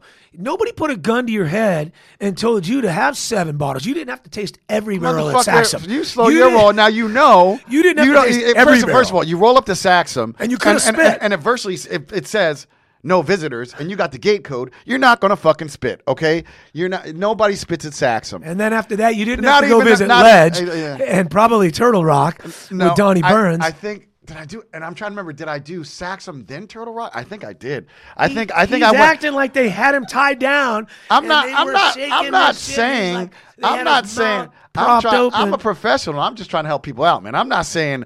I know what I did. I was like, and I told my wife, I was like, "Oh, we're not spitting. This is Saxum." They were. I said, "We're from the rest of the day. We're drinking." All right, like you need to understand. This I got a gig. funny story that one didn't make the cutting. It, it, it landed on the cutting floor. It was a bunch of very high profile athletic directors who I'm, I'm very good friends with. And we drank all day up at the house by the pool. And their wives are floating on rafts. We're shaking cocktails. They're living life. Like they're, it's it's one of them's birthday party, and ads are buttoned up dudes, but these they they tear it up. And unfortunately, they was tore up from the floor up and we get in there and they start saying things that an AD cannot say. I never made it. I, my buddy called me and goes, "You like these guys, right?" I said, "Yeah." Well, I don't know what we're gonna if we're gonna be able to make ten minutes out of this or five minutes, but these guys run universities pretty much. So I said, "Flush it." And and by the way, burn it, burn it. Like, Uh, that's so funny. and and so my podcast, people say things like, "Go to the Boomer Wells one," which is messed up on Zoom. He's at a, his hunting ranch in Michigan. Boomer probably should have walked some of that stuff back, but that's Boomer. And if you know Boomer, he talks about him and Coney. Yeah. And he might have wanted to get some authorization from old David Cone because he said some things that Coney probably doesn't need out there. But uh, well, that's why you said to me, you're like, this is like, this is like, it's, it's one, it's 12 o'clock at night. We just smoked a blunt and we've been drinking all day. And I was like, okay, so this, is- this is what I would say to you. And I remember then we were over at, we were over at the castle and we were talking and you're like, bro, you need to get an HR person. If you, you're going to get this, you, you, you're to need an HR person, bro. well, that's what Pop and Corks is. It's the shit that you and the three of us yeah. would chill and we would talk about once we pop corks, whether they're bourbon corks, Yep. whether it's Firestone Walker's Badass Anniversary cork beer, uh, or whether it's wine corks. It's the shit we would talk about if you're by a fireplace and there's no holds, whether it's you want to go political, Right. you want to talk diversity Yeah. and culture, whatever we're going to talk about. And sometimes, unfortunately, when you started five hours before the podcast, you're going to say, Well, some I shit. mean, it's not unfortunate. I just think it's unfortunate that like we don't we like we're in positions where we don't want to capture the rawness, but the conversation was hot though. The conversation was dope. oh, we should have just let it roll. I know. But now we're in a situation where you say something, Right. and you've offended everybody. Ex- exactly. Then Like you- with comedians, like with Poor- Chappelle, Ch- Chappelle. Listen, They can't I even lo- be comedians. I, I love the fact, like, so many people come on and still and like, you know, it's still Chappelle, right? Because it's a fucking joke, motherfucker. Like that was the comedian's role was to point out everything in society. Blacks, whites, Jews. Lenny Bruce would would be canceled if he were alive right now. You know what I mean? Like, come on. So, um, They were the last people with no rules. right? Exactly. We all gave them a pass because why? Because they tore everybody body exactly tore everybody up. And now they Carlin, George Carlin. Oh my God, could you imagine George Carlin trying to be a comedian nowadays? Couldn't do it. Richard Pryor. But Richard Pryor is like they, they just wouldn't give a fuck. So good. thing. Well, Chappelle don't. I know, and that's why that's why people still love Chappelle. Like, fuck it, I'm gonna laugh, man. It's a joke.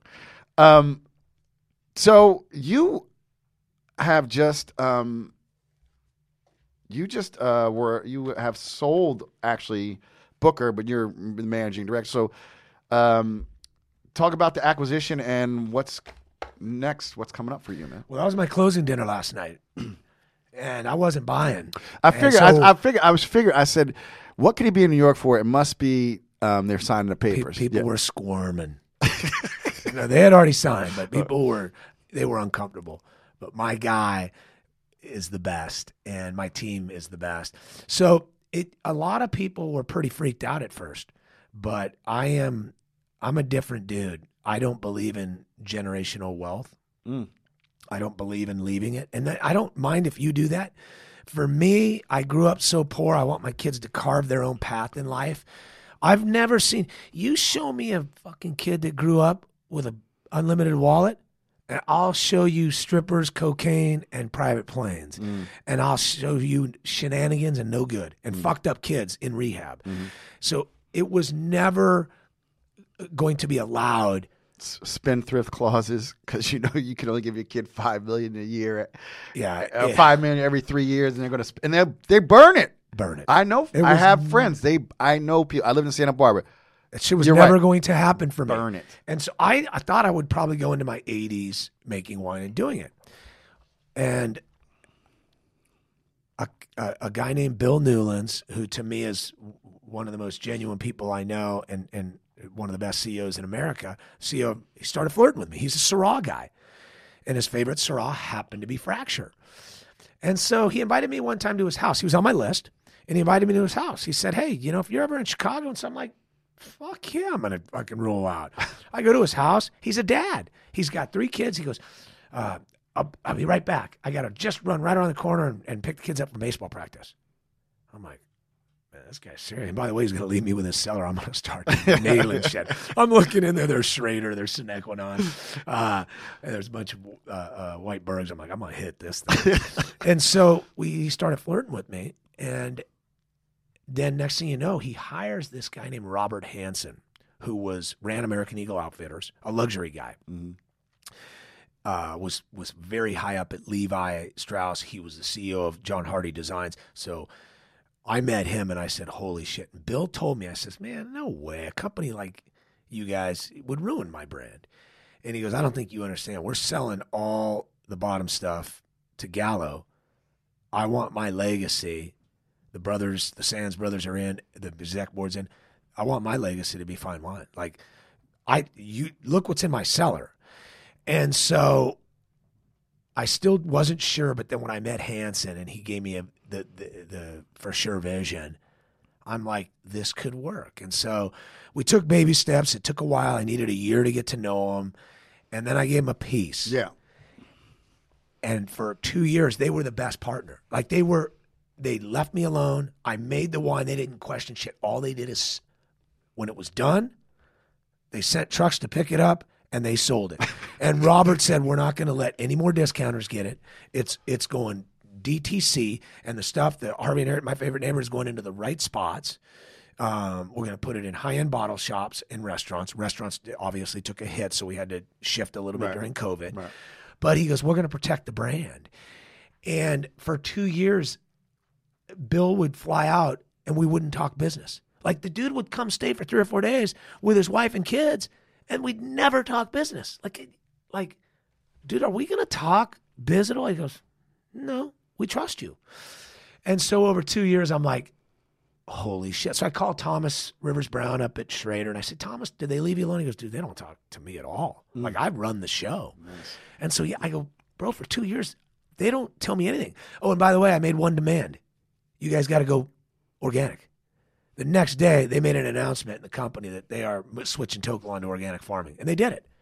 And now I've hooked them up with Carlo Mondavi and his Monarch tractor, electric tractors, and they're like all in. What do we mm. got to do? Mm. So they walked the walk. They didn't just talk. Mm-hmm. And so for two years, they left me alone. And so then they called me back and said, you know, we think the sales team will be better if they own it because joint ventures, they, they, they don't get motivated enough. They love you, but we're going to leave you alone. We're not going to park anybody there. I says, I need one person parked occasionally, and that's a general manager. And so they gave me a star out of New York who was in Napa running brands, and he had uh, uh, worked in distribution. He was a, he's a freak. Jeff Mizell, and and so I said that's all I need. We don't need, and and I'd like an operations guy as we grow, but these two only visit once a quarter, once a month, and so it was like, let me get this straight. You're gonna write me a check for the full amount. I'm gonna run the brand. You're gonna pay me as an independent contractor to do so. I still run it, make the decisions. Where the fuck do I sign this thing at? where, the where the fuck do I sign this thing at? They've been great, and their their M and A team is only looking at the best shit now. Um, there's some shit coming down the pike that's baller. Um, we already know. Listen, they gave Andy Erickson the reins at To Kalon Wine Company, Yeah. and they're letting Andy Yeah. have his plot there. Right. And Thomas has his plot in To Kalon for Schrader and Double Diamond. They've done it. They're, they're reforming, they're reshaping Mondavi. Uh, I'm not going to say that the company never made mistakes because they did, because they were a beer company, right? They, they, they fuck. They have Modelo, Corona, Pacifico. They are a beer company. But it wasn't until now that they said, we're a wine company. The only way we're going to do this right is by getting the best talent in the world and letting them be their identity, remembering why we bought them. So, like, these guys don't even check in on me. Yeah. And to the point where it kind of like I reach out to the guys, my team, and say like, "Hey man, are, are, are we all cool, are we- man? we good?" We good? Because I like this paycheck I'm finally getting. I, I never got a paycheck, man. I did expense everything in the company, but this paycheck thing is new to me. And uh, so yeah, it is. And I ain't bullshitting because I will be also the first to turn on them. Like they know this, like a Doberman, but they have been unreal. They've become close friends. And again, you everyone's listening and saying, "Oh man, he's just bullshit." He's. go-" I don't gotta say shit. There's nothing in my contract. Like I don't have to say anything. It's been legit. It's been a fun ride. I'm going to develop more projects with him, and uh, pretty fired up, man. That's fucking awesome.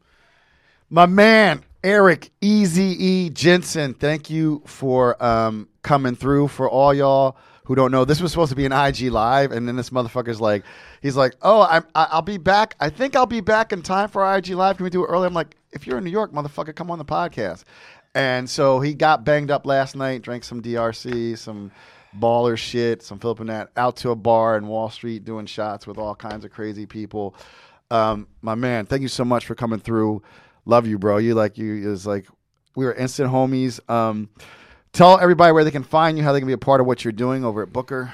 Well, I love you guys and what you do. Um, you, you know how I feel about it. This is not the most welcoming welcoming of businesses to both uh, people of color and females, and we've made a big push to uh, try to change that. And you're you're single handedly making it cool and okay. And I want to bring you into this diversity deal that I started with Constellation with Cal Poly, and uh, bringing Perfect. black- I was gonna I was gonna, I was gonna talk to you about Constellation afterwards for season four. and bringing in uh, uh, to the schools uh, this beautiful uh, uh, black winemaker from uh, um, Kendall Jackson in Santa Barbara.